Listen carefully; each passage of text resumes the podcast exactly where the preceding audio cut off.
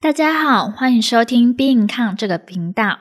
最近我们节目的排程都会有些许的变化，我们将呈现更好更优质的内容提供给大家。那现在进入到我们今天的节目，本周全球经济笔记，节能减碳带动原物料上涨。在这几年来啊，节能减碳的议题呢，其实一直都被提出来，也有许多环保人士呢，为了节能减碳，然后做了很多很多的努力。像我们去大卖场买菜的时候，不知道大家会不会注意到，有些食材呢会写说碳足迹或是碳排放量是多少。那大家会不会想说，那为什么连食材上都要写碳排放量呢？这边呢提供一个小知识给大家，粮食生产呢占全球温室气体排放量的四分之一哦，所以我们平常的饮食啊，其实也会塑造环境的未来。那大家有看过怎样的减碳行动吗？像我就有遇过，是说就是自备水壶、环保餐具之外，就连外带食物也是自备自己的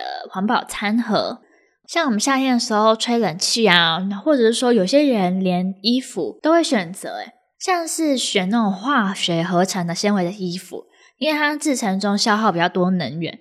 那有些人就会选择比较天然的纤维材质的衣服，降低二氧化碳的排放量。大家周边有这种会节能减碳的朋友吗？现在是二零二一年的刚开始嘛，减碳的议题啊就开始被关注了。像是从九月到十一月啊，就轮流在北美、亚洲、欧洲等地举办二零二零世界气候论坛。那一方面呢，是替联合国气候会议奠定基调。二来呢，也讨论出几个明确的减碳路径。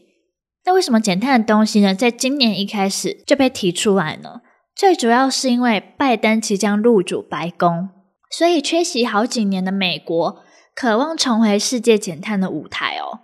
也是让联合国相关单位还有环保团体注入一剂的强心针。从去年十一月中落幕的世界气候论坛，和美国新任总统拜登提倡的绿色新政，可以明显看出来说，今年以城市为重心啊，辅以大数据分析、再生能源等科技为手段，一起对抗全球暖化这种明确的趋势。在新冠肺炎前啊，全球暖化就已经被视为是全球性的问题哦。疫情后啊，虽然已经减缓全球暖化的进程，不过疫情啊和减碳并没有直接的关系。可以确定的是，目前二零二一年将有更多的国家会一起响应零排碳的目标哦，所以预计呢二零二一年展开减碳的活动，对于公众支持还有反对呢，将会被普及的讨论嘛。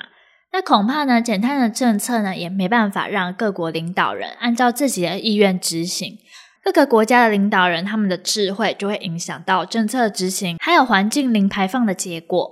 减碳呢也可能会造成今年周围环境的不稳定性，也可能会引发黄金市场价格变动的因素哦。那目前纽约黄金期货的价格走势呢，在二零二零年三月新冠疫情的时候呢，已经来到两千一百元了。那目前呢，减碳呢也有助于铂金价格的上涨。为什么呢？因为铂呢是汽车内燃机还有消音器间废气净化装置中的元件。那由于铂的催化作用呢，是透过该装置将废气中有害物质转化为水和二氧化碳。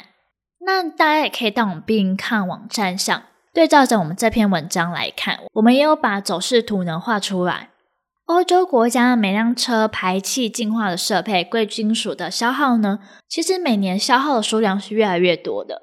那目前纽约铂金期货价格的走势呢，在二零零八年九月金融海啸的时候呢，价格呢是很高，突然间呢急剧往下跌。到了目前新冠疫情的时候呢，开始有走升的现象。虽然我们可以看到说数值其实是逐年增加的，欧洲呢是目前世界上对减碳政策最严格的法规之一哦。未来呢考虑到环境因素啊，有望可能会再更严格。数值增加的背景是该地区排放的法规。为了每年啊持续推行严格的废气法规，燃烧效率良好的内燃机就必须有效地将最少的有害物质排放到大气中。因此呢，为了提高排气净化设备的性能啊，必然呢会增加每辆汽车的排气净化设备中使用的贵金属量。所以呢，铂的需求在二零二一年也会将持续的增长哦。那在欧洲中呢，碳中和也正在被讨论。什么是碳中和呢？意思呢，就是使用低碳排技术或是碳补偿的方式，让碳足迹呢为零。二零二零年七月，欧盟公布欧盟氢能源战略，并成立欧洲清洁氢联盟。这个氢呢，是氢气的氢哦。计划到二零三零年拥有四十吉瓦生产能力，生产一千万吨氢气。到二零五零年，将氢能在能源结构中的占比提高到 百分之十二 至 百分之十四， 来实现呢碳中和的目标。所以呢，氢能呢是能源革命重要的探索方向，它是具有清洁环保的特点。那全球呢主要经济体都将发展氢能作为应对气候变化、实现能源低碳转型的重要抓手哦。所以呢，纷纷将氢能纳入国家能源战略的规划。氢能产业的商业化步伐呢，不断的加快。像是传统车的动力源是燃烧并排放二氧化碳，那日本丰田和本田呢，已经开始研究氢能产业咯。所以发现说，各国呢也是尽量朝着减碳的方向在迈进。减碳的呼声呢越大，装有汽车废气净化设备中贵金属的消耗呢就会越来越多。但事实上，减碳还处于起步的阶段，因此呢，减碳并不会快速增加铂的消耗。那减碳呢，对油价也是会有影响的哦。在二零一七到二零一八年期间呢 ，OPEC 减产并提高原油价格，等于油价上涨增加公民的税收，也增加公司原材料采购的成本。OPEC 占世界原油供应量一半以上。在一些消费国啊，有人会反对他的行为，表示不可以接受，因为整体的成本嘛就变高了。原油呢，其实可以生产很多石油产品哦，除了液化石油气，还有我们开车的汽油、煤油或是喷气燃料、轻油啊、船舶燃料、火力发电厂的燃料、沥青之外，像我刚才所提到嘛，有些实施环保计划的环保人士呢，他们可能就不会买合成纤维的衣服。他们可能就会买天然纤维制成的衣服，